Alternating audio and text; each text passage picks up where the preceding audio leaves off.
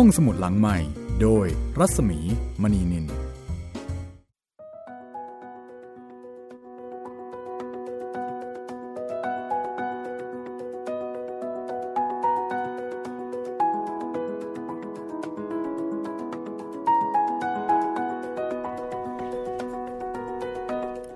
อนรับคุณผู้ฟังเข้าสู่รายการห้องสมุดหลังไม้นะคะ ที่นี่วิทยุไทย PBS มาแล้วค่ะ สวัสดีครับพี่บีครับ สวัสดีคุณจิตรินและสวัสดีคุณผู้ฟังนะคะ ไม่ว่าจะฟังอยู่ที่ไหนก็ตามค่ะ ไม่ว่าจะฟังทางเว็บไซต์ www.thaipbsradio.com หรือจะฟังทางแอปพลิเคชันไทย PBS Radio หรือฟังทางพอดแคสต์ห้องสมุดหลังไม้หรือแม้แต่ทาง YouTube Channel ไทย PBS Radio ก็สวัสดีทุกคนเลยนะครับ รวมไปถึงเครือข่ายนะคะที่ลิงก์รายการห้องสมุดหลังไม้ ก็ทักทายกันด้วยนะคะ กับรายการส่งเสริมการอ่านผ่านการฟังค่ะ หยิบหนังสือดีๆ มาเล่าให้ฟังกัน แล้วถ้าเกิดชอบบอกต่อด้วยนะคะ แล้วก็อาจจะช่วยสร้างแรงบันดาลใจให้คุณผู้ฟังหลายท่าน ไปหาหนังสือที่เป็นต้นฉบับมาอ่าน แล้วก็สำหรับไซอิ๋วนี้นะคะ เรานำมาจากฉบับที่สำนักพิมพ์สร้างสรรค์บุ๊กจัดพิมพ์ค่ะ แล้วก็เป็นสำนวนสำนวนแปลนะคะ ตั้งแต่ปลายสมัยรัชกาลที่ 5 นูนเนี่ยโดยในตินและก็เทียนวันส่วนบทประพันธ์ก็เป็นของอูเฉิงเอินค่ะ วันนี้มาถึงตอนที่ 49 แล้วนะคะ คุณจิตเรนครับผม ก็ครึ่งร้อยแล้ว ครึ่งร้อยแล้วพี่ เดี๋ยวเราทวนความ ทวนความเดิมกันสักนิดหนึ่งนะคะว่าตอนนี้นี่คณะของพระถังซัมจั๋งกำลังเผชิญ กับอันตรายแบบไหนอย่างไร รู้สึกว่าคราวนี้จะเป็นอันตรายที่ดูมุ่งวิ่งฟรุ้งฟริ้งอยู่เหมือนกันนะคะ ครับผม ก็หลังจากที่แก้ไขอาการท้องอืดท้องเฟ้อมาได้แล้วนะครับพี่ท้องอืดท้องเฟ้อที่เป็นการท้องนะ ใช่ครับ ท้องแบบท้องจริง ๆ เลยครับก็ทั้งทั้งหมดก็เดินทางมาอย่างเมืองเรียกว่าเป็นเมืองแม่ไม้ได้ไหมพี่ มีแต่ผู้หญิงเท่านั้นเลย แต่ไม่มีผู้ชาย อืม ไม่แน่ใจว่าผู้หญิงในเมืองนี้นี่ สามีตายหรือว่าสามีทิ้งหรือเปล่านะคะทำไมถึงเหลือแต่ผู้หญิงนะ ครับผม เป็นผู้หญิงทั้งเมืองเลยครับ อืมฮึค่ะ เรียกว่าเป็นภัยร้ายของผู้ชาย เพศชายโดยเฉพาะเป็นนักบวช ใช่ครับพี่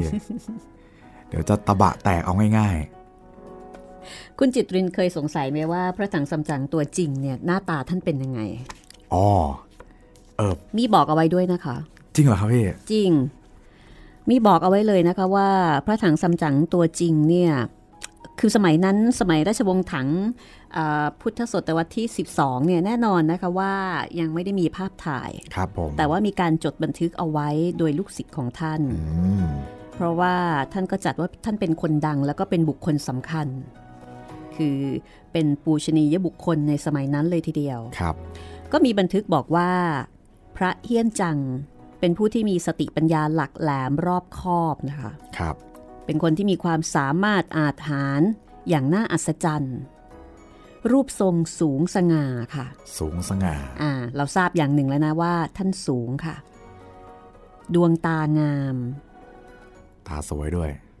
ชวีวันผุดผ่องสมบูรณ์ด้วยสุขภาพ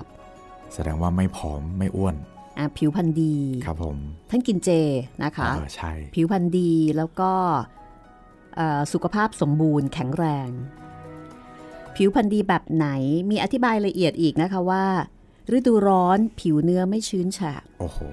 ฤดูหนาวก็ไม่แตกกระด้าง โอ้โหโอ้โห สุดยอดเลยมะครับผม ไม่ต้องทาโลชั่นนะคะครับอหน้าหนาวผิวก็ไม่แตก ใบหน้าแช่มชื่น เต็มเปี่ยมด้วยความเมตตาอารีอืมกริยาท่าทางเป็นสีสง่าแต่สุภาพสงบเสงี่ยม ก็แล้วสมก็กับเป็นพระเลยนะพี่ คือเรียกว่ามีมี อะไรนะ สมณะสารูปที่งดงามอ๋อครับ เพราะว่าความเป็นนักบวชเนี่ยก็จะต้องมีกิริยาท่าทางที่ดูสงบเสงี่ยมสำรวม ต้องไม่เหมือนคารวาสใช่ไหมคะครับผม จะแสดงออกจะพูดจะจาจะรู้สึกอะไรยังไงเนี่ยก็จะต้องงดงามแล้วก็มีความสำรวม พระถังซัมจั๋งก็เป็นแบบนั้นค่ะ สุภาพสงบเสงี่ยม อัธยาศัยสุขุม จะมองก็มองตรง นี่บันทึกละเอียดถึงขนาดนี้นะคะว่าเป็นคนที่ถ้าจะมองใครมองอะไรเนี่ยท่านก็จะมองตรงๆ จะไม่เป็นคนวอกแวกเลี้ยวซ้ายแลขวาอืมเวลานั่งสนทยาเอ่อขออภัยเวลานั่งสนทนานะคะ ไม่ว่ากับผู้ใหญ่ผู้น้อย ก็จะนั่งอยู่ในท่าเดียวได้ตั้งครึ่งวัน โอ้โห คือไม่ต้องยักย้ายอิริยาบถก็คือไม่ต้องเปลี่ยนท่า ครับ นึกภาพว่าท่านอาจจะนั่งสมมตินั่งขัดสมาธิหรือว่านั่งขัดสมาธิครับ แล้วก็นั่งคุยก็อยู่ในท่านั้นอืมจะไม่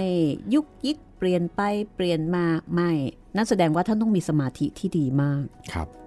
กระแสเสียงใสกังวานถ้อยคำวาจาแจ่มแจ้งอ่อนโยนไพเราะ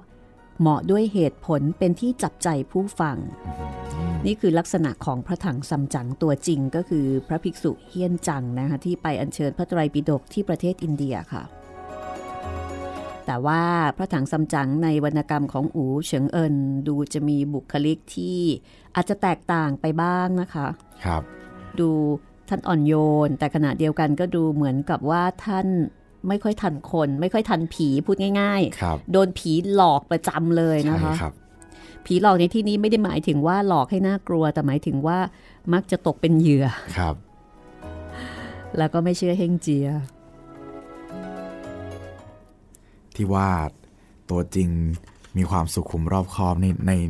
นวนิยายนี่ อาจจะมีน้อย อืม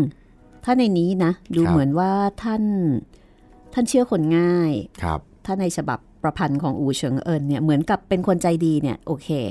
เป็นคนใจดี มีเมตตา เป็นคนที่คือเป็นพระที่ดี แต่ว่าท่านท่านเชื่อคนง่าย ก็เออก็ไม่แน่ใจว่าตอนที่ประพันธ์แน่นอนนะคะว่าพระถังซัมจั๋งในในบทประพันธ์ของนักเขียนเนี่ยก็อาจจะมีจินตนาการอีกแบบหนึ่งก็ได้ แต่นี่คือข้อมูลที่มีการบันทึกทางประวัติศาสตร์นะคะ โดยลูกศิษย์ของท่านค่ะ แต่ลูกศิษย์ไม่ไม่ใช่เฮงเจียนะ ครับผม งั้นแสดงว่าที่บันทึกนี่ก็อาจจะมีบางส่วนที่เกิดมาจากไบแอดส่วนตัวด้วยหรือเปล่าครับพี่ หมายถึงที่บันทึกนี้ใช่ไหมใช่คะครับผม จริง ๆ ก็อาจจะมีด้วยกันทั้งนั้นนะคะ ครับ ก็คือบันทึกถึงอาจารย์อืม แต่ทีนี้เวลาที่เราบันทึกถึงอาจารย์เนี่ยเราก็อาจจะพูดถึงแง่ดีอืมอันนี้เป็นแง่ดีก็อาจจะเป็นจริง แต่เวลาที่เราเอ่อพูดถึงผู้หลักผู้ใหญ่ เราก็อาจจะละในส่วนที่เป็นด้านที่ไม่ดี ครับผม เหมือนเวลาที่เราเขียนหนังสือถึงใครสักคนหนึ่ง เราก็จะเขียนโอเค เราอาจจะไม่ได้โกหก แต่เราจะเขียน บางส่คววานมจริงบางส่วนที่ครับดี แต่ว่าในที่นี้ก็ไม่สามารถที่จะบอกได้ว่า บางส่วนที่ตรงกันข้ามหรือว่าที่ไม่ดีเนี่ยมีหรือไม่อืมแต่ว่าในส่วนนี้ก็น่าจะเป็นส่วนที่ส่วนที่เป็นความจริงที่ลูกศิษย์สามารถสัมผัสได้มั้งคะ ครับผม แล้วก็ท่านเอ่อมรณภาพนะคะ ตอนอายุได้ 65 ปีนะคะ ก็อายุยืนแบบ ตามแบบสมัยก่อน ที่ถือว่าก็ไม่ได้อายุยืนมากนักนะคะครับผม65 ปี อันนี้คือพระถังซัมจั๋งตัวจริงนะคะทีนี้เอ่อเรามาสนุกกับพระถังซัมจั๋งในบทประพันธ์กันต่อดีกว่า ดีเลยครับพี่เพราะว่าตอนนี้นะคะ พระถังซัมจั๋งกำลังเจอเจอภัยอันตรายต่อการเป็นนักบวชอย่างยิ่งค่ะ เพราะว่าเมืองนี้มีแต่ผู้หญิง ทหารก็เป็นผู้หญิง ตำรวจก็เป็นผู้หญิงนะคะ ทุกคนเป็นผู้หญิงหมดเลยอะ่ะ แล้วก็เอ่อมาถึงหอเงงเอียงใช่ไหมใช่ครับพี่ซึ่งเป็นที่พักสำหรับแขกเมืองเอาละค่ะเอาตรงๆเลยนะครับพี่ค่ะถ้าผมหลุดเข้าไปในเมืองนี่ผมตายแน่นอน ไม่รอดออกมาแน่นอนครับพี่ ตายที่หมายถึงว่า โอ้มีความสุขจังเลย ประมาณนั้นครับ ไม่ไปไหนอีกแล้ว ใช่ครับพี่ ขอตายที่นี่ละผนังซัมจั๋งนี่อาจจะ อาจจะไม่ค่อยอะไรนักมั้งคะ แต่ว่าเฮงเจียป้ยไก่สัวเจ๋งนี่โหโหอะเดี๋ยวได้รู้กันละว่าจะเป็นอย่างไรนะคะ กับไซอิ๋วตอนที่ 49 ค่ะ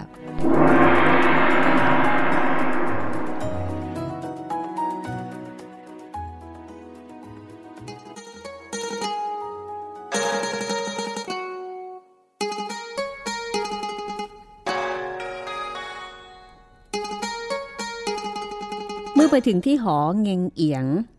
พระถังซัมจั๋งก็บอกกับเฮงเจียว่าเฮงเจีย ท่านยายได้บอกว่าที่ประตูเมือง มีหอเงงเอียงที่รับแขก ก็มีจริงอย่างที่ท่านยายบอก สัวเจ๋งได้ฟังก็หัวเราะ แล้วก็บอกว่า พี่ป้ยกาย ไม่ลองไปส่องท้องดูหน่อยเหรอ ว่ายังมีเด็กอยู่หรือเปล่า ยายเท่าบอกว่าที่นี่มีบ่อสองท้องนี่ เฮ้ย อย่ามาพูดเลอะเทอะสัวเจ๋ง เรากินน้ำทำลายไปแล้ว จะไปส่องดูอะไรอีกเล่า นี่พวกเจ้า จงระงับไว้บ้าง ประธานซัมจั๋งปรามลูกศิษย์เพราะว่าในขณะนั้น หญิงขุนนางก็มานิมนต์ขึ้นบนหอนั่ง แล้วก็มีการยกน้ำชามาประเคนมาถวาย คนใช้เหล่านั้น ล้วนแต่เป็นหญิงทั้งสิ้น แล้วก็มีแต่สาวๆ รูปร่างก็สะอาดสำอาง นุ่งห่มแต่งตัวสวยงาม หญิงขุนนางถามพระถังซัมจั๋งว่า ไม่ทราบว่าท่านอาจารย์เป็นชาวเมืองไหน มาจากไหน แล้วก็จะไปไหนกันเจี๊ยกพวกข้าอยู่ทิศตะวันออกเมืองใต้ถัง มีรับสั่งจากพระเจ้าถังไทจงฮ่องเต้ ให้ไปเมืองไซทีเพื่อไปอาราธนาพระไตรปิฎกธรรม ท่านอาจารย์นั้น คือพระเจ้าน้องยาเธอ นามว่าถังซัมจั๋งข้าทั้งสามคือสานุสิทธิ์ของท่าน รวมทั้งม้า และก็ข้าด้วยก็มีห้าคนด้วยกัน และพวกข้าก็มีหนังสือเดินทางมาด้วย ขอให้ท่านได้พิจารณาเถอะ คุณนางหญิงผู้นั้นได้ฟังแล้ว ก็ทำการบันทึกข้อมูลนะคะ ลงจากที่คุกเขา่าทำความเคารพพระถังซัมจั๋งแล้วก็กล่าวว่า ข้าขออนุญาต ข้าคือขุนนางพนักงานหน้าที่รับแขกเมือง ไม่ทราบว่าเป็นท่านผู้ใหญ่จะได้ออกไปต้อนรับแต่ไกล หญิงผู้นี้ทำความเคารพแล้วก็ลุกขึ้น จากนั้นก็เรียกพนักงาน สั่งให้จัดอาหารมาเลี้ยง พนักงานก็จัดอาหารมาให้ตามคำสั่ง นิมนต์ท่านอาจารย์ฉันด้วยเจ้าค่ะ ข้าจะนำความเข้าไปกราบทูลเปลี่ยนหนังสือให้ท่านเดินทางไปไซที พระถังซัมจั๋งได้ฟังดังนั้นก็ดีใจ ก็นั่งลงฉันอาหาร ฝ่ายขุนนางหญิงผู้นั้น เมื่อถวายอาหารแล้ว ก็แต่งตัวเข้าในพระราชวัง ในตำหนักเงาห้องเล้า แล้วก็ไปบอกกับพวกขันทีว่า มีกิจธุระจะขอเข้าเฝ้าพระเจ้าแผ่นดิน ขันทีก็เข้าไปกราบทูล แล้วก็มีรับสั่งให้เข้าไปในเขตพระราชฐานชั้นใน จากนั้น ขุนนางหญิงผู้นี้ก็ได้เข้าเฝ้า มีการถวายคำนับตามธรรมเนียม ปรากฏว่า พระเจ้าเป็นดินก็เป็นผู้หญิงเช่นกัน เจ้าเข้ามาที่นี่ มีธุระอะไรหรือข้ารับคนที่มาจากเมืองใต้ถัง นามว่าพระถังซัมจั๋งเป็นน้องของพระเจ้าแผ่นดินใต้ถัง แล้วก็มีลูกศิษย์มาด้วยสามคนกับม้า รวมเป็นห้าเห็นว่าจะขึ้นไปไซที อารัธนาพระไตรปิฎกแล้วก็จะมาขอเปลี่ยนหนังสือเดินทางเพคะ ผู้ปกครองเมือง ซึ่งเป็นเจ้าหญิง เมื่อได้ฟังดังนั้นก็มีความเลื่อมใสโสมนัสยินดี มีหน้าล่ะ เมื่อคืนนี้ข้าฝันไปว่า ขวดทองมีลายสีระยับอย่างงดงาม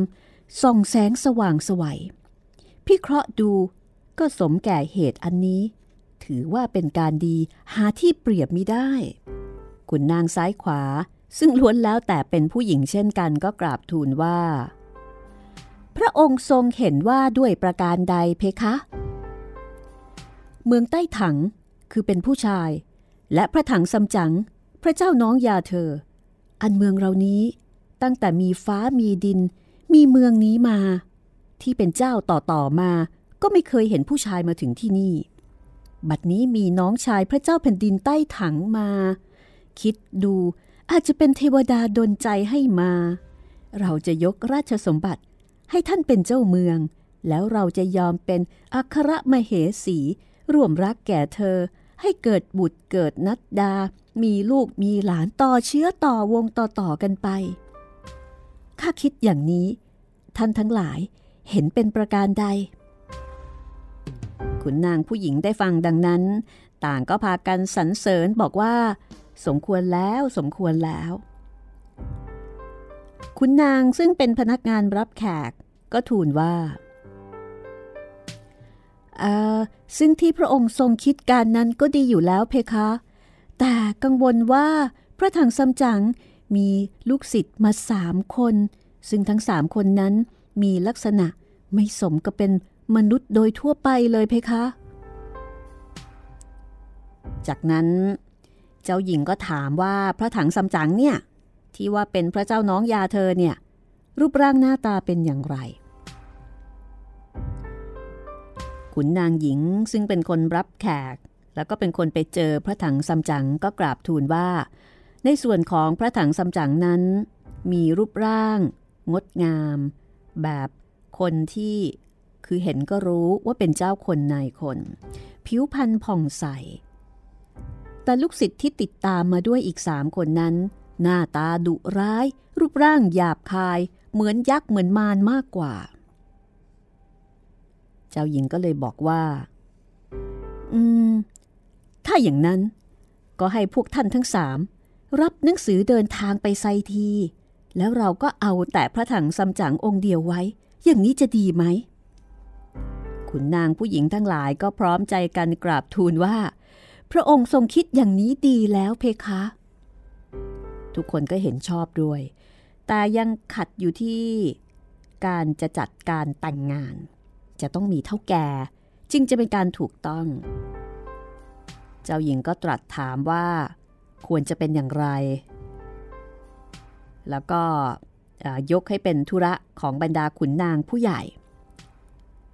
ครั้นตรัสเสร็จเรียบร้อย ก็สั่งให้ขุนนางผู้ใหญ่ ไปกับขุนนางรับแขก คือจะให้ราชรถไปรับพระถังซัมจั๋งทั้งหมดนี้คุยกันเองล้วนๆ ยังไม่ได้ถามพระถังซัมจั๋งเลยคุณนางทั้งสองก็ออกมาจากพระราชวังไปยังหอรับแขก ที่ซึ่งพระถังซัมจั๋งกับลูกศิษย์ พักอยู่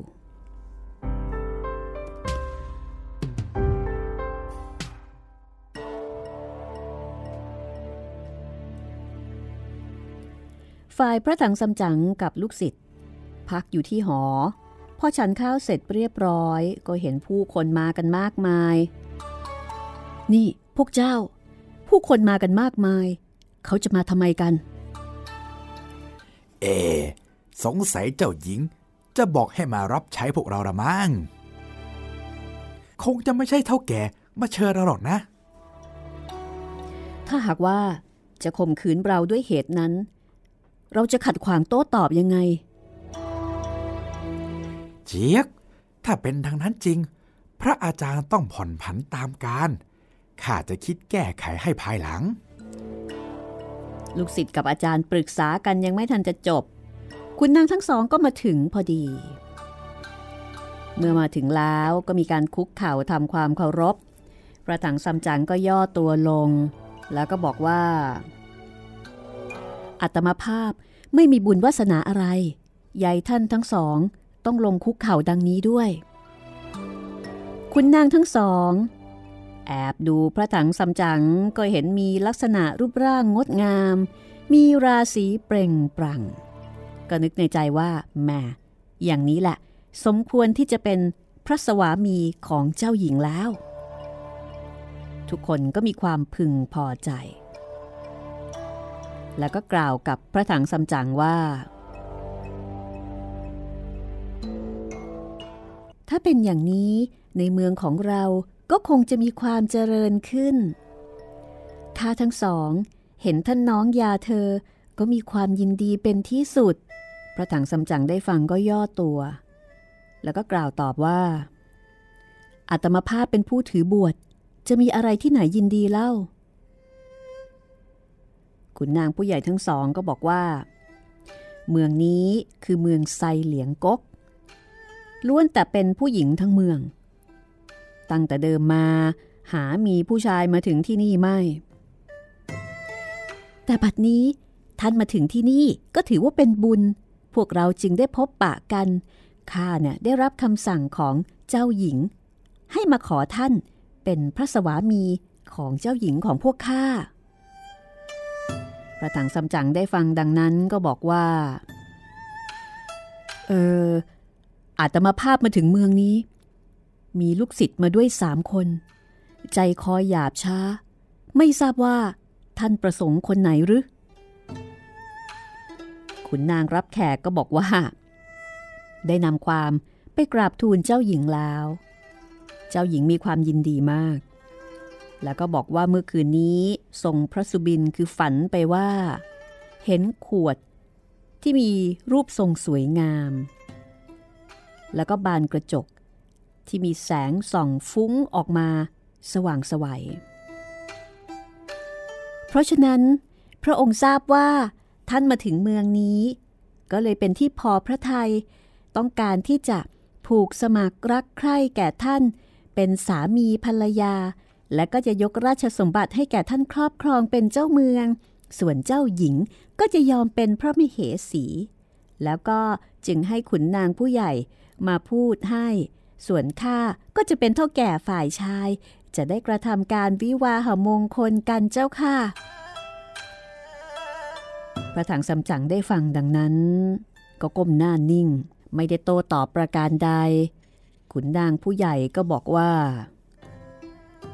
เวลาดีๆ แบบนี้ไม่ควรจะให้คลาดเคลื่อน อย่างนี้จะไปหาที่ไหนได้ ธรรมดาเขาจะให้ครอบครองบ้านเมือง ท่านก็ควรจะต้องมีความยินดี ยอมรับไมตรีซะเถิด พวกข้าจะได้ไปกราบทูลเจ้าหญิง พระถังซัมจั๋งได้ฟังดังนั้นก็ยิ่งงงงวย ราวกับคนบ้าที่หาสติไม่ได้ ไปไม่เป็น เอาไงดีป้อยกายซึ่งยืนอยู่ข้างๆ ก็อดไม่ได้ นี่ท่าน จงไปกราบทูลเถอะว่าพระอาจารย์ของข้าปฏิบัติบวชมาก็สำเร็จแล้ว เป็นอันขาดไม่รับซึ่งราชสมบัติบริโภคกามคุณ ท่านไม่มีความยินดี ในการบ้านเรือนของคารวาสแล้ว ขอให้รีบไปเปลี่ยนหนังสือเดินทางให้ไปไซทีข้าจะอยู่รับธุระนี้ ท่านจะเห็นเป็นประการใด คุณนางที่มาด้วย ครั้นได้ฟังโป้ยกายพูดดังนั้น อกใจก็ซ่านเสียวรัวสั่นไปทั้งกายมิอาจโต้ตอบประการใด คุณนางรับแขก ก็พูดกับโป้ยกายว่า ตัวท่านเป็นผู้ชายก็จริง แต่รูปร่างหยาบคาย ไม่เป็นที่พอพระทัยของเจ้านายเรา เอ ท่านยังไม่เข้าใจ ของหยาบก็ตามหยาบจะต้องใช้ได้ทั้งสิน้นเฮงเจียซึ่งฟังอยู่ก็ตวาดว่า เจ๊ยกปอยกาย อย่าพูดเลอะเทอะ เฮงเจียบอกว่าควรจะดูตามความพอใจของพระถังซัมจั๋งควรไปก็ไป ควรอยู่ก็อยู่ คือ แล้วแต่พระถังซัมจั๋งจะตัดสินใจละคราวนี้ พระถังซัมจั๋งก็เลยหันมาถามความเห็นของเฮงเจียว่าเฮงเจีย เจ้าว่าควรจะพูดอย่างไรดีเฮงเจียก็บอกว่า เจี๊ยกถ้าอย่างใจข้า ก็คิดว่าให้อาจารย์อยู่ที่นี่ก็ดี พบเนื้อคู่ไกลร้อยโยชน์ดังนี้ ก็นับว่าเป็นวาสนาอันยิ่งใหญ่ แต่ถ้าเราอยู่รับราชสมบัติที่นี่แล้ว ใครเล่าจะไปไซที การของพระเจ้าแผ่นดินใต้ถังจะมีล่มละลายหรอกหรือ ในขณะที่อาจารย์กับสิทธิ์กำลังถกเถียงกันอยู่นั้นนะคะ ขุนนางที่มาด้วยก็ได้ยินหมด ทุกสิ่งทุกอย่าง เรื่องราวจะเป็นอย่างไรต่อไป เดี๋ยวให้อาจารย์กับสิทธิ์ถกเถียงกันสักครู่หนึ่งก่อนดีไหมคะ แล้วเดี๋ยวเรากลับมาฟังกันต่อว่าตกลงแล้ว งานนี้จะมีมติอย่างไรจะอยู่หรือจะไป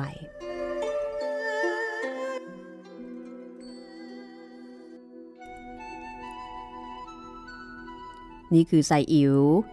ตอนที่ 49 ช่วงแรกนะคะ มาเจออุปสรรคปัญหาแบบหวานๆ แต่ก็น่าจะร้ายแรง อาจจะอันตรายซะยิ่งกว่าเจอยักษ์เจอผีปีศาจซะอีก เมืองนี้มีแต่ผู้หญิงทั้งนั้นเลย แล้วอยู่ๆ มีคนยกราชสมบัติให้ ยกเจ้าหญิงให้ เชิญให้เป็นพระราชา โอ้ ดีเสียนี่กระไร พระถังสำจังจะว่าอย่างไรนะคะ ช่วงหน้ากลับมาติดตามกันต่อค่ะ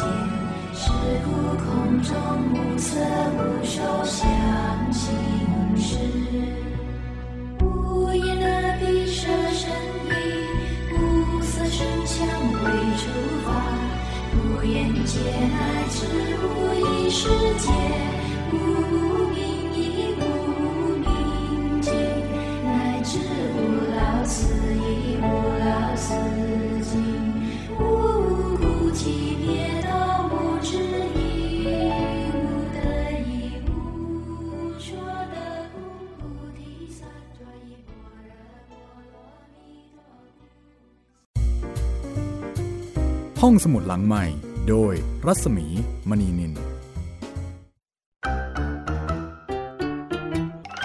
เทินเพลงฮิต ฟังเพลงเพราะกับเรื่องราวทางดนตรีที่ต้องฟัง ทุกวัน 14 นาฬิกา 3 รายการดีที่ให้มากกว่าแค่ฟังเพลง วันจันทร์ถึงศุกร์เพลงสากลเก่าบอกเรื่องผ่านการเล่าจากเพลงและศิลปิน ในรายการดนตรีการโดยบรรยงสุวรรณพอง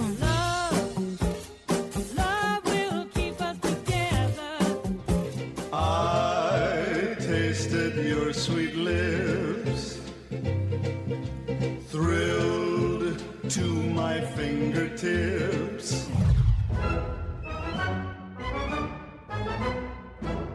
วันเสาร์ชั่วโมงดนตรีและเพลงคลาสสิก ที่เล่าผ่านคนดนตรี ในรายการ Gen C and Classical Music โดยนักถาควรขจร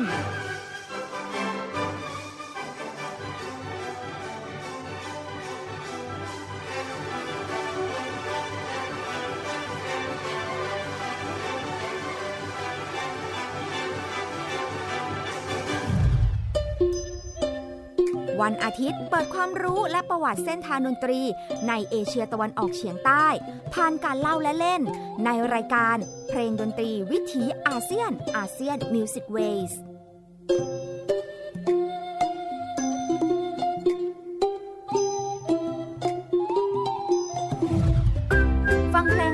ได้ที่นี่ Thai PBS Digital Radio หรือทางออนไลน์ผ่านแอปพลิเคชัน ไทย PBS Radio และ w w w t h a i PBS Radio com ไทย PBS ดิจิทัล Radio สถานีวิทยุดิจิทัลจากไทย PBS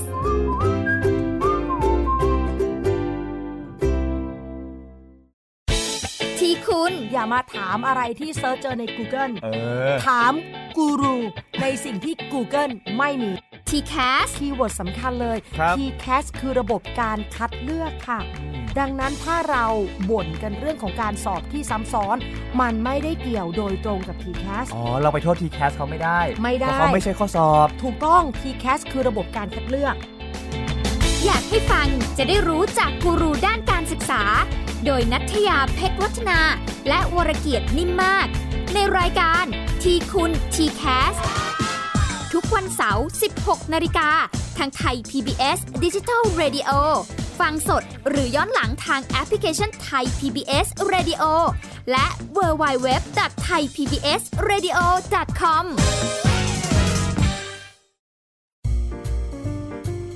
ห้องสมุดหลังใหม่ โดยรัศมีมณีนิน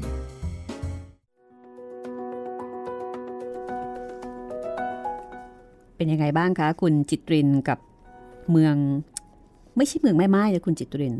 เพราะว่าเขายังไม่ได้แต่งงานนะอืมเมืองสาวโสดเป็นสาวโสดครับเอผมอต้องบอกแบบนี้นะคะ คือถ้าเมืองแม่ไม้เนี่ยจะต้องหมายความว่า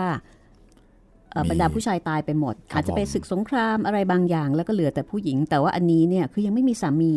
อืมไม่เคยเจอผู้ชาย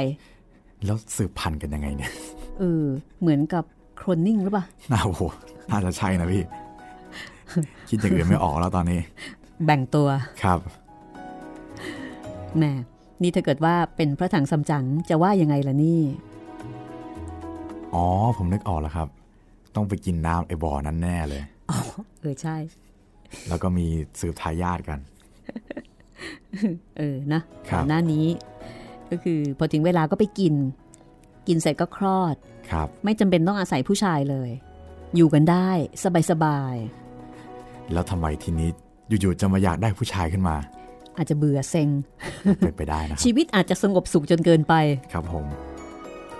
ก็ในนี้เมื่อกี้นี้มีการพูดถึงรูปร่างลักษณะของพระถังซัมจั๋งด้วยนะครับผม ก็ถือว่าท่านต้องเป็นพระต้องเป็นพระรูปงามครับ ผิวพรรณดีสงบเสงี่ยมสุภาพเรียบร้อย คือต้องหล่อแบบหน้าหยกอะนึกถึงพระเอกหนังจีนหน้าหยกอะผมนึกถึง ผมนึกถึงพายแก้ว เฮ้ย อย่างนั้นเลยป่ะครับพี่ อันนั้นมันคนละบุคลิกเธอ อ๋อ อันนั้นจะออกแนวกลุ้มกลิ่ม ครับผม เจ้าชู้ใช่ไหมครับแต่พระถังซัมจั๋งท่านเรียบร้อย เพราะฉะนั้นบรรดาผู้หญิงที่แบบสายสตรองอะห้าวๆอะก็อาจจะรู้สึกรู้สึกดีไงเพราะท่านดูเรียบร้อยน่าทนุถนอม เพราะว่าท่านเป็นนักบวชที่มีสมณะสารูป มีศีลาจารวัตจริยวัตรงดงามอะทำนองนั้น แหม้แต่ว่าตอนนี้พระถังซัมจั๋งเจอศึกหนักนะคะ แล้วก็ศึกนี้เฮงเจียก็คงช่วยอะไรไม่ได้มากอะไม่ใช่ปีศาจใช่ครับ อันนี้จัดการยากเลย อันนี้วางแผนกันมาดีเลย คือถ้าเกิดว่าในเรื่องราวจริง ๆ เนี่ย อาจจะเป็นสัญญลักษณ์ก็ได้นะคะว่า การเดินทางไปอัญเชิญพระไตรปิฎกท่านก็ต้องเจอเจออุปสรรค หลายแบบ ทั้งอุปสรรคแบบโหดๆหินหิน แล้วก็อุปสรรคแบบเนี้ยค่ะ อุปสรรคที่น่าจะต้องมีคนมาชอบท่านนะว่าไหมใช่พี่ต้องมีผู้หญิงมาชอบ อืมแล้วท่านจะผ่านไปได้อย่างไรนะคะท่านต้องเอาชนะจิตใจ ต้องเอาชนะกิเลสตัณหา เอาชนะความเย้ายวน อันนี้ก็อาจจะเป็นสัญลักษณ์แบบนั้นก็ได้ ครับผม เพราะว่าอุปสรรคอาจจะไม่ได้มาในรูปแบบของศึกสงครามแต่เพียงอย่างเดียว อันนั้นจะว่าไปเนี่ยจัดการง่ายกว่า เพียงแต่ว่าเหนื่อยหน่อยครับ แล้วคนที่เหนื่อยก็คือเฮงเจีย ตัวเองไม่ค่อยเหนื่อยเท่าไหร่เพราะว่าท่านก็ไม่สามารถจะไปจัดการได้นะครับ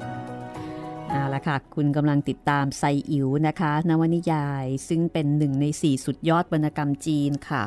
แล้วก็มีมิติหลายมิติให้พิจารณากันนะคะ มีพื้นฐานมาจากเรื่องจริงของพระภิกษุเฮียนจังที่ไปอัญเชิญพระไตรปิฎกจากประเทศอินเดีย และนี่คือวรรณกรรมที่มีการแต่งเรื่องราวนะคะ ผสมผสานกับข้อมูลทางประวัติศาสตร์ ผสมผสานกับจินตนาการแล้วก็ธรรมะด้วยค่ะ คุณสามารถติดตามได้ที่นี่วิทยุไทย PBS ออกอากาศตอนใหม่ๆ ให้คุณได้ฟังทุกวันจันทร์ถึงศุกร์9นาฬิกาถึง 10นาฬิกาเอ๊ะปีใหม่นี่เรายังคงอยู่ช่วงเวลาเดิมไหมคุณจิตเรน ตอนนี้ยังอยู่ช่วงเวลาเดิมครับผม ยังเป็น9นาฬิกาถึง 10นาฬิกาอยู่นะคะ ครับผม ก็เรียกว่ารับวันใหม่กับเราก็ได้นะคะ กินข้าวกินปลาก่อนจะทำงาน หรือว่าฟังไปทำงานไป หรือถ้าเกิดไม่อย่างนั้นก็เก็บไว้ก่อน เก็บไว้เยอะเออๆตอนเย็นฟังรถเดียว กลับบ้านก็เปิดฟังในรถก็ได้ครับอะถ้าพร้อมแล้วนะคะ เดี๋ยวเราไปฟังกันต่อเลยว่าอืม ศึกครั้งนี้ใหญ่หลวงนัก พระถังซัมจั๋งจักทำอย่างไรดีนะคะ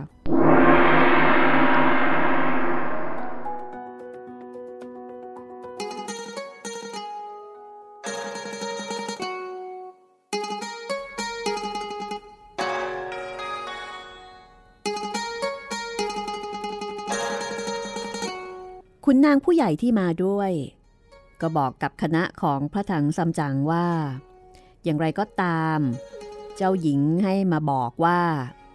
ต้องทำตามความประสงค์ของพระองค์ แล้วจึงจะเปลี่ยนหนังสือเดินทางให้เดินทางไปไซทีทำตามความประสงค์ก็คือว่า ต้องยอมให้พระถังซัมจั๋งอยู่เป็นพระสวามีของเจ้าหญิงนั่นเองเฮงเจียก็เลยบอกว่า เจี๊ยกสิ่งที่ท่านคิดนั้น ก็น่าจะสำเร็จได้ เพราะว่าพวกข้าก็ไม่ขัดข้องอะไร แล้วก็จะยอมให้อาจารย์อยู่เป็นสามีของเจ้านายท่าน ขอให้ท่านจงเปลี่ยนหนังสือเดินทางให้พวกข้าพี่น้องไปไซที พอไปอาราธนาพระธรรมกลับมาแล้ว จึงจะขอแวะขอสเสบียงอาหารกลับไปเมืองใต้ถัง ขุนนางผู้ใหญ่และขุนนางรับแขกก็คำนับเพ่งเจีย แล้วก็กล่าวขอบคุณ แต่ขณะที่โป้ยกายก็บอกว่า บัดนี้พวกข้าพี่น้อง ก็พร้อมใจยอมแล้ว ท่านจงไปทูลแก่เจ้านายของท่าน ให้จัดเครื่องโต๊ะมาให้พวกข้าพี่น้องรับประทานสักมื้อหนึ่ง แล้วจะได้ลาไปใส่ที ได้เลย พวกข้าจะจัดให้ตามที่ท่านต้องการ ว่าแล้วก็สั่งเจ้าพนักงานให้จัดทำเครื่องโต๊ะมาให้ เจ้าพนักงานก็ไปจัดมา พร้อมตามคำสั่งของขุนนางผู้ใหญ่ ตอนนี้ทุกคนก็ยินดีมีความสุขนะคะ เป็นไปตามความประสงค์ของเจ้าหญิงทางฝ่ายพระถังซัมจั๋งเมื่อเห็นขุนนางทั้งสองกลับไปแล้ว ก็มาจับมือกับเฮงเจีย ก่อนจะบอกว่า เฮงเจีย เจ้าทำแบบนี้ จะไม่คิดฆ่าเราเสียหรืออย่างไรทำไมจึงไปรับปากกับเขาว่า จะให้เราแต่งงานกับเจ้าหญิง แล้วก็อยู่เป็นพระสวามีของเจ้าหญิงที่นี่ แล้วพวกเจ้าจะไปไซทีกันเองฮ่าถ้าเป็นอย่างนั้นข้าตายเสียดีกว่า เจียกอาจารย์วางใจเถอะไม่ใช่ว่าข้าไม่รู้ใจอาจารย์นะ แต่เพราะว่าเรามาเจอคนแบบนี้ เราก็เลยต้องกลซ้อนกลถึงจะรอดไปได้ แล้วอย่างไรหรือจึงจะเรียกว่าเอากลซ้อนกล ถ้าเราไม่ยอมเขา เขาก็จะไม่เปลี่ยนหนังสือให้เรา บางทีอาจจะกลุ่มรุม มาจับอาจารย์เชือดเนื้อเถือหนังซะอีก พวกข้าจะยอมได้ที่ไหนเล่า ก็จะต้องเกิดวิวาทรบพุ่งกันขึ้น พวกข้ามีอาวุธ มือไม้ก็หนัก ที่เมืองนี้ก็เป็นเพียงมนุษย์ ไม่ใช่ปีศาจยักษ์ร้ายอะไร ส่วนพระอาจารย์ก็มีเมตตาจิต ต่อสัตว์เล็กสัตว์ใหญ่ก็ไม่อยากให้ใครเสียชีวิต ถ้าเกิดมีการรบพุ่งกัน ก็คงมีคนตายนับไม่ถ้วน ที่ไหนอาจารย์จะยอมให้เกิดอย่างนั้นได้เล่าพระถังซัมจั๋งได้ฟังเฮงเจียชี้แจง ก็รู้สึกใจชื้นขึ้นมา เจ้าคิดได้อย่างนี้ ก็ดีแล้ว แต่ข้าวิตกว่า ถ้าแต่งงานแล้ว จะต้องมีอะไรกับนางข้าจะไม่ยอมเสียพรหมจรรย์เป็นอันขาด แล้วถ้าข้าไม่ยอม การแต่งงานนี้ก็จะไม่สำเร็จ แล้วจะทำอย่างไรเชียกอาจารย์ วันนี้ก็ยอมยอมแต่งไปก่อน แต่งไปตามธรรมเนียม ท่านก็อย่าขัดขืนเลย รีบขึ้นราชรถไปในวัง ขึ้นนั่งที่บัลลังก์แก้ว แล้วก็เรียกเอาตรามาประทับหนังสือมอบให้พวกข้า ท่านก็จงบอกกับเจ้าหญิงว่า ท่านน่ะจะไปส่งพวกข้าออกจากเมืองก่อน แล้วค่อยกลับมาแต่งงาน ถ้าทำแบบนั้น เจ้าหญิงแล้วก็พวกขุนนาง ก็คงจะไม่ขัดขวางอะไรหรอก แต่พอส่งออกนอกเมืองแล้ว พระอาจารย์ก็ลงจากราชรถ ให้โซเจ๋งพยุงขึ้นม้าออกเดิน แล้วเดี๋ยวข้าจะจัดการเอง การจัดการที่เฮ่งเจียได้วางแผนเอาไว้ก็คือ เฮ่งเจียจะร่ายคาถาทำให้ผู้คนทั้งหลายยืนอยู่ที่เดียว คือให้ยืนนิ่งฟรีซกันไปหมดเลย หลังจากนั้น พอเดินผ่านไปได้ สักหนึ่งคืนหนึ่งวันแล้ว คือกะว่าพ้นแล้ว เฮงเจียก็จะเรียกคาถาถอนปล่อยให้คนเหล่านั้นกลับรู้สึกตัว แล้วก็คืนกลับเข้าเมือง เฮงเจียบอกว่า แผนที่คิดไว้นี้ก็เพื่อประโยชน์2ประการ คือ 1. ไม่เป็นอันตรายกับชีวิตมนุษย์คือไม่ได้ฆ่าใคร ไม่ได้ทำร้ายใคร 2. ไม่เสียพรหมจรรย์ของพระถังซัมจั๋ง คือบัวไม่ให้ช้ำน้ำไม่ให้ขุนอย่างนี้ก็ถือเป็นแผนแบบเนียนๆ ในการที่จะคิดหนีออกจากเมืองผู้หญิงที่นี่ ที่ทั้งสองฝ่ายจะไม่มีใครเป็นอันตราย เมื่อพระถังซัมจั๋งได้ฟังเฮงเจียชี้แจงแผนการดังนั้น ก็มีความยินดี ดุดคนที่เสพสุราเมาแล้วสาง หรือคนที่นอนหลับฝันแล้วก็ตื่นขึ้นมา พระถังซัมจั๋งก็ถึงกับสรรเสริญเฮงเจีย ขอบคุณเฮงเจีย ว่าช่างมีความฉลาดลึกซึ้งเป็นที่สุด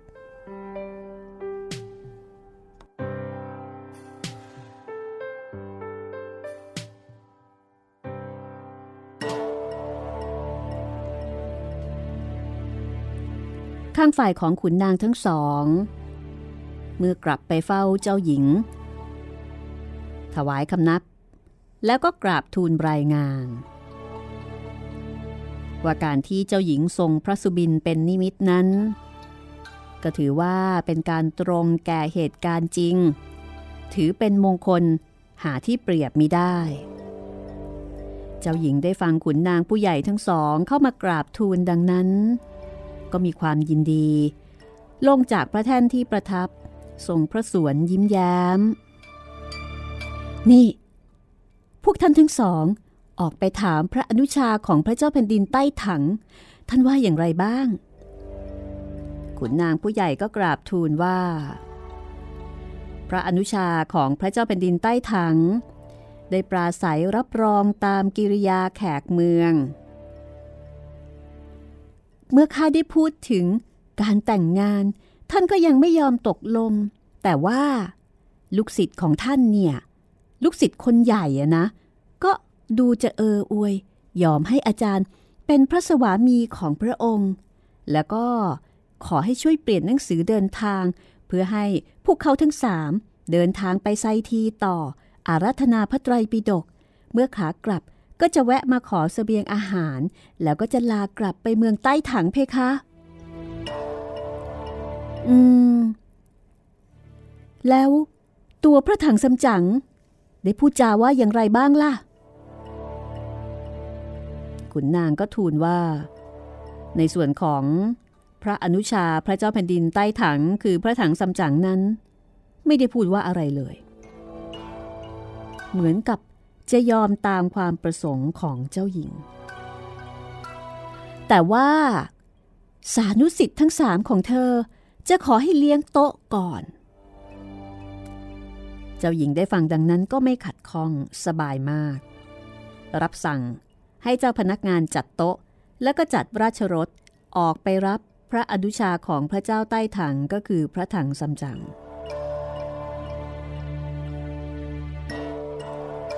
ฝ่ายขุนนางทั้งหลาย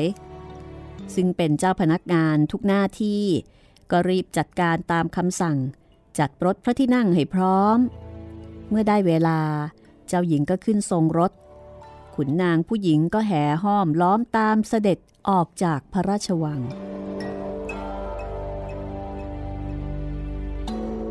เมื่อเดินทางมาถึงที่หอรับแขก ขุนนางที่มีหน้าที่รับแขกบ้านแขกเมือง ก็แจ้งแก่พระถังสำจั๋งกับสานุสิทธิ์ให้ทราบว่า เจ้าหญิงเสด็จมาแล้ว พระถังสำจั๋งก็จัดแจงแต่งตัวต้อนรับ พอราชรถมาถึง เจ้าหญิงก็แหวกม่าน ลงมาจากราชรถ ไหนล่ะ พระอนุชาของพระเจ้าแผ่นดินใต้ถังอ๋อก็ที่ยืนอยู่หน้าโต๊ะนั่นแหละเพคะ เจ้าหญิงทอดพระเนตร พิเคราะห์ดูพระถังซัมจั๋งโดยละเอียด เห็นรูปร่างบุคลิกลักษณะ กิริยาท่าที ก็เห็นว่า พระถังซัมจั๋งเป็นผู้ที่มีวาสนา หน้าที่จะครอบครองบ้านเมืองได้ อีกทั้งรูปโฉม ก็น่ายินดีเป็นที่น่าเสน่หา นางก็เกิดความปฏิพัทธ์ลุ่มหลง จนลืมพระองค์ ขอเชิญพระเจ้าน้องยาเธอ ขึ้นประทับบนราชรถเพคะ พระถังซัมจั๋งได้ยินเช่นนั้นก็เกิดความอดสูละอายแก่ใจ ด้วยเหตุที่มิได้คุ้นเคย แล้วก็ปราศจากความยินดีในรูปเสียงกลิ่นรสไม่มีความกระสันพันผูกพิษสมัยในนาง คือไม่มีความเสน่หาใด ๆ เกิดขึ้นเลย แต่ป้อยกาย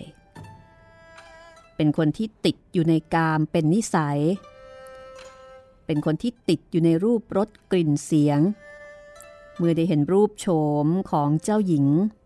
ที่งดงามน่าชมป้อยกายก็เกิดปฏิพัทธ์กำหนัด จนน้ำลายไหลยยืดป้อยกายถึงกับสติแตกตะลึงไป มือไม้ ก็อ่อนเปรี้ยเพรียลง ดุดพระยาศรีหราช ถูกน้ำค้างเข้าผิงไฟ บัดเดียวใจก็เหือดแห้งไปหมด คือพระทังสำจังนั้น ไม่มีความเสน่หาใด ๆ ไม่เกิดความรู้สึกทางเพศใด ๆ แต่คนที่เกิดนี่คือโป้ยกายข้างฝ่ายเจ้าหญิง ก็หลงรักพระถังซัมจั๋งมาก ไม่สามารถที่จะอดกลั้นความเสน่หาอยู่ได้ ถึงกับตรงเข้ามาจับมือพระถังซัมจั๋งท่านจงขึ้นราชรถ เสด็จเข้าไปในพระราชวังกับข้าเถิด พระถังซัมจั๋งได้ฟังนางพูดดังนั้น จิตใจก็ให้วันวาดสะทกสะท้าน พูดไม่ออกตัวสัน่นเฮงเจียซึ่งอยู่ใกล้ๆ ก็รีบบอกว่า เจียกพระอาจารย์จะเกรงกลัวอะไรนักหนา ขอให้ท่านอาจารย์ ขึ้นรถไปพระราชวังเถอะจะได้เปลี่ยนหนังสือเดินทางให้พวกข้า เมื่อเฮงเจียพูดเตือนสติดังนั้น พระถังซัมจั๋งก็เลย แข็งอกแข็งใจ เดินเคียงกับนางขึ้นราชรถเดียวกัน ราชรถก็ค่อยๆเคลื่อนเข้าไป สู่พระราชวัง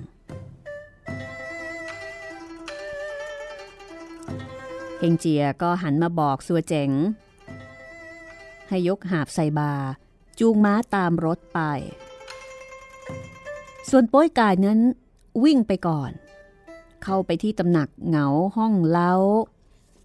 แล้วก็บ่นว่าเฮ้ยถาวรสบายดีจริง แต่ไม่ได้การทำไมไม่เห็นมีเหล้ายากับกับแกล้มเล่า ส่วนบรรดาขุนนางเจ้าพนักงานผู้หญิง เมื่อเห็นโป้ยกายมาร้องทวงของกินอย่างนั้น ก็รีบไปกราบทูลเจ้าหญิงว่า ขอพระองค์ได้ทราบ ที่เหงาห้องเรา มีคนปากยาว ร้องทวงกินเหล้ากินกับแกล้มอยู่อึกกระทึกเพคะ เจ้าหญิงได้ทราบดังนั้นก็ถามพระถังซัมจั๋งคนปากยาวหูใหญ่ เป็นสิทธิ์คนใหญ่ของท่านใช่หรือไม่ พระถังซัมจั๋งก็ตอบว่า เออนั่นเป็นสิทธิ์คนที่สองของอัตมาภาพ เป็นคนท้องใหญ่กินจุ แล้วก็เป็นห่วงแต่เรื่องกิน กลัวว่าจะกินไม่พอเพียงแค่นั้น ขอให้ท่าน สั่งเจ้าพนักงาน จัดอาหารไปเลี้ยงก่อนเถิด เจ้าหญิงก็ตรัสถามเจ้าพนักงานว่า ได้จัดเตรียมอาหารการกินเอาไว้พร้อมแล้วหรือไม่ เจ้าพนักงานก็ทูลว่าได้จัดหาเอาไว้เตรียมไว้บนตำหนักพร้อมแล้วทุกประการ แล้วก็บอกว่าทุกประการทั้งสองอย่าง มีสองอย่างด้วย เจ้าหญิงก็เลยถามว่าจัดอะไรไว้สองอย่าง คุณนางก็เลยบอกว่าอ๋อจัดเอาไว้ทั้งอาหารเจและอาหารธรรมดา จากนั้นเจ้าหญิงก็หันมาถามพระถังซัมจั๋งแบบเอาใจว่า จะกินเครื่องเจ หรือว่าจะกินอาหารปกติ อัตมาภาพกินเจ ส่วนลูกศิษย์ทั้งสามก็กินเจด้วยกันทั้งสามคนพระถังซัมจั๋งพูดยังไม่ทันจะขาดคำขุนนางก็มาเชิญให้ขึ้นตำหนักเลี้ยงโต๊ะ วันนี้วันดี เมื่อเลี้ยงโต๊ะแล้วก็จะได้ทำการวิวาหามงคล แล้วพรุ่งนี้ ก็จะได้ยกพระถังซัมจั๋งขึ้นเป็นกษัตริย์ครองราชสมบัติต่อไป เมื่อเจ้าหญิงได้ฟังขุนนางกราบทูลดังนั้น ก็มีพระไทยโสมนัสหาที่เปรียบมีได้ เจ้าหญิงจูงมือพระถังซัมจั๋งลงมาจากราชรถขึ้นสู่พระที่นั่ง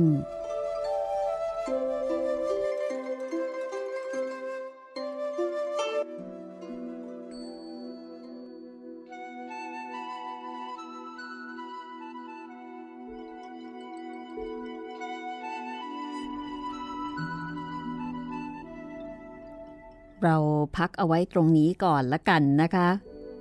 ตอนนี้พระถังซัมจั๋งแม้ว่า จะค่อนข้างตื่นเต้นแล้วก็กลัว แต่อย่างน้อยๆก็อุ่นใจ เพราะว่าเฮงเจียไม่ได้ทิ้งอาจารย์ แต่ว่าเฮงเจียได้วางแผนเอาไว้เรียบร้อยแล้ว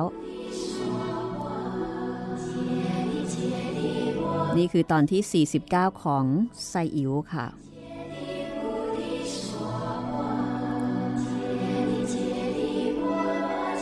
ติดตามรายการได้